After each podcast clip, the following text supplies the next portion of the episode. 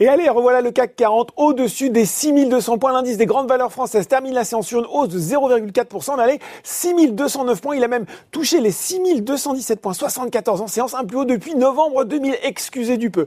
Aux États-Unis, la saison des résultats trimestriels commence notamment celle des grandes banques. Hein. Goldman Sachs a été salué par les investisseurs. C'est moins le cas de Wells Fargo ou encore JP Morgan. Malgré deux bons chiffres à 17h45, le Dow Jones grimpe toutefois de 0,7% avec les 33 902 points alors que le Nasdaq, lui, est un peu fébrile, moins 0,3% et elle est 13 954 points. À noter l'introduction, on en parlait ce midi de la plateforme d'échange de crypto-monnaies Coinbase dont la valorisation attend déjà 65 milliards de dollars.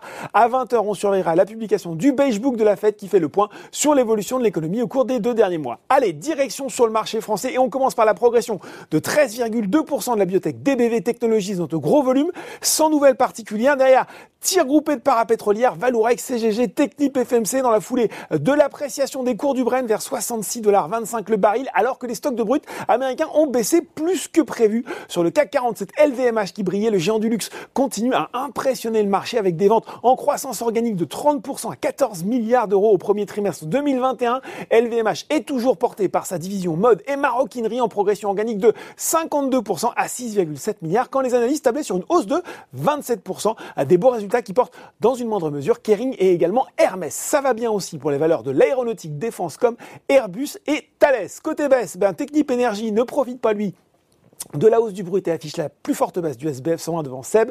Repli aussi pour Nexity, le promoteur immobilier qui annonce avoir réalisé une émission d'Océane 2028 d'un montant de 240 millions d'euros. Il permettra d'allonger la maturité de son endettement en finançant le rachat d'une partie des océanes en circulation à échéance 2023 sur le CAC 40. Ce sont Michelin, Capgemini et Téléperformance qui cèdent le plus de terrain avec des reculs toutefois inférieurs à 2%.